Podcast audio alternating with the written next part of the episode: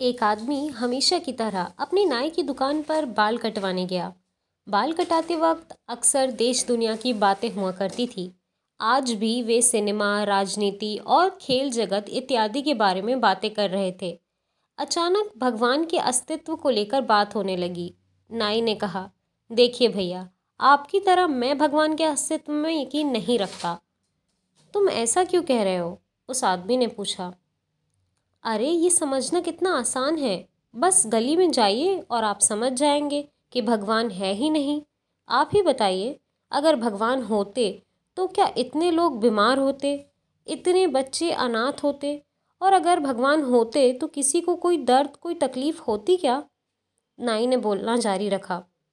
मैं ऐसे भगवान के बारे में नहीं सोच सकता जो इन सब चीज़ों को होने दे। आप ही बताइए, कहाँ है भगवान? आदमी एक क्षण के लिए रुका।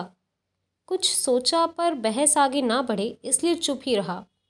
नाई ने अपना काम खत्म किया और आदमी कुछ सोचते हुए दुकान के बाहर निकला और कुछ दूर जाकर खड़ा हो गया। कुछ देर इंतज़ार करने के बाद उसे एक लंबी दाढ़ी मूछ वाला अधेड़ व्यक्ति उस तरफ़ आते दिखाई पड़ा। उसे देखकर लगता था, मानो वो कितने दिन से नहाया धोया ना हो। आदमी तुरंत नाई की दुकान के पास वापस गया और बोला, जानते हो, इस दुनिया में नाई होते ही नहीं है। भला कैसे नहीं होते? नाई ने सवाल किया, मैं साक्षात तुम्हारे सामने हूँ? नहीं, आदमी ने कहा, वो नहीं होते, वरना किसी भी व्यक्ति की लंबी दाढ़ी मूछ नहीं होती। पर वो देखो, सामने उस आदमी की कितनी लंबी दाढ़ी मूछ है।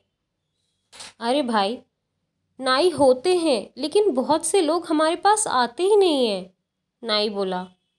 बिल्कुल सही, आदमी ने नाई को रोकते हुए कहा।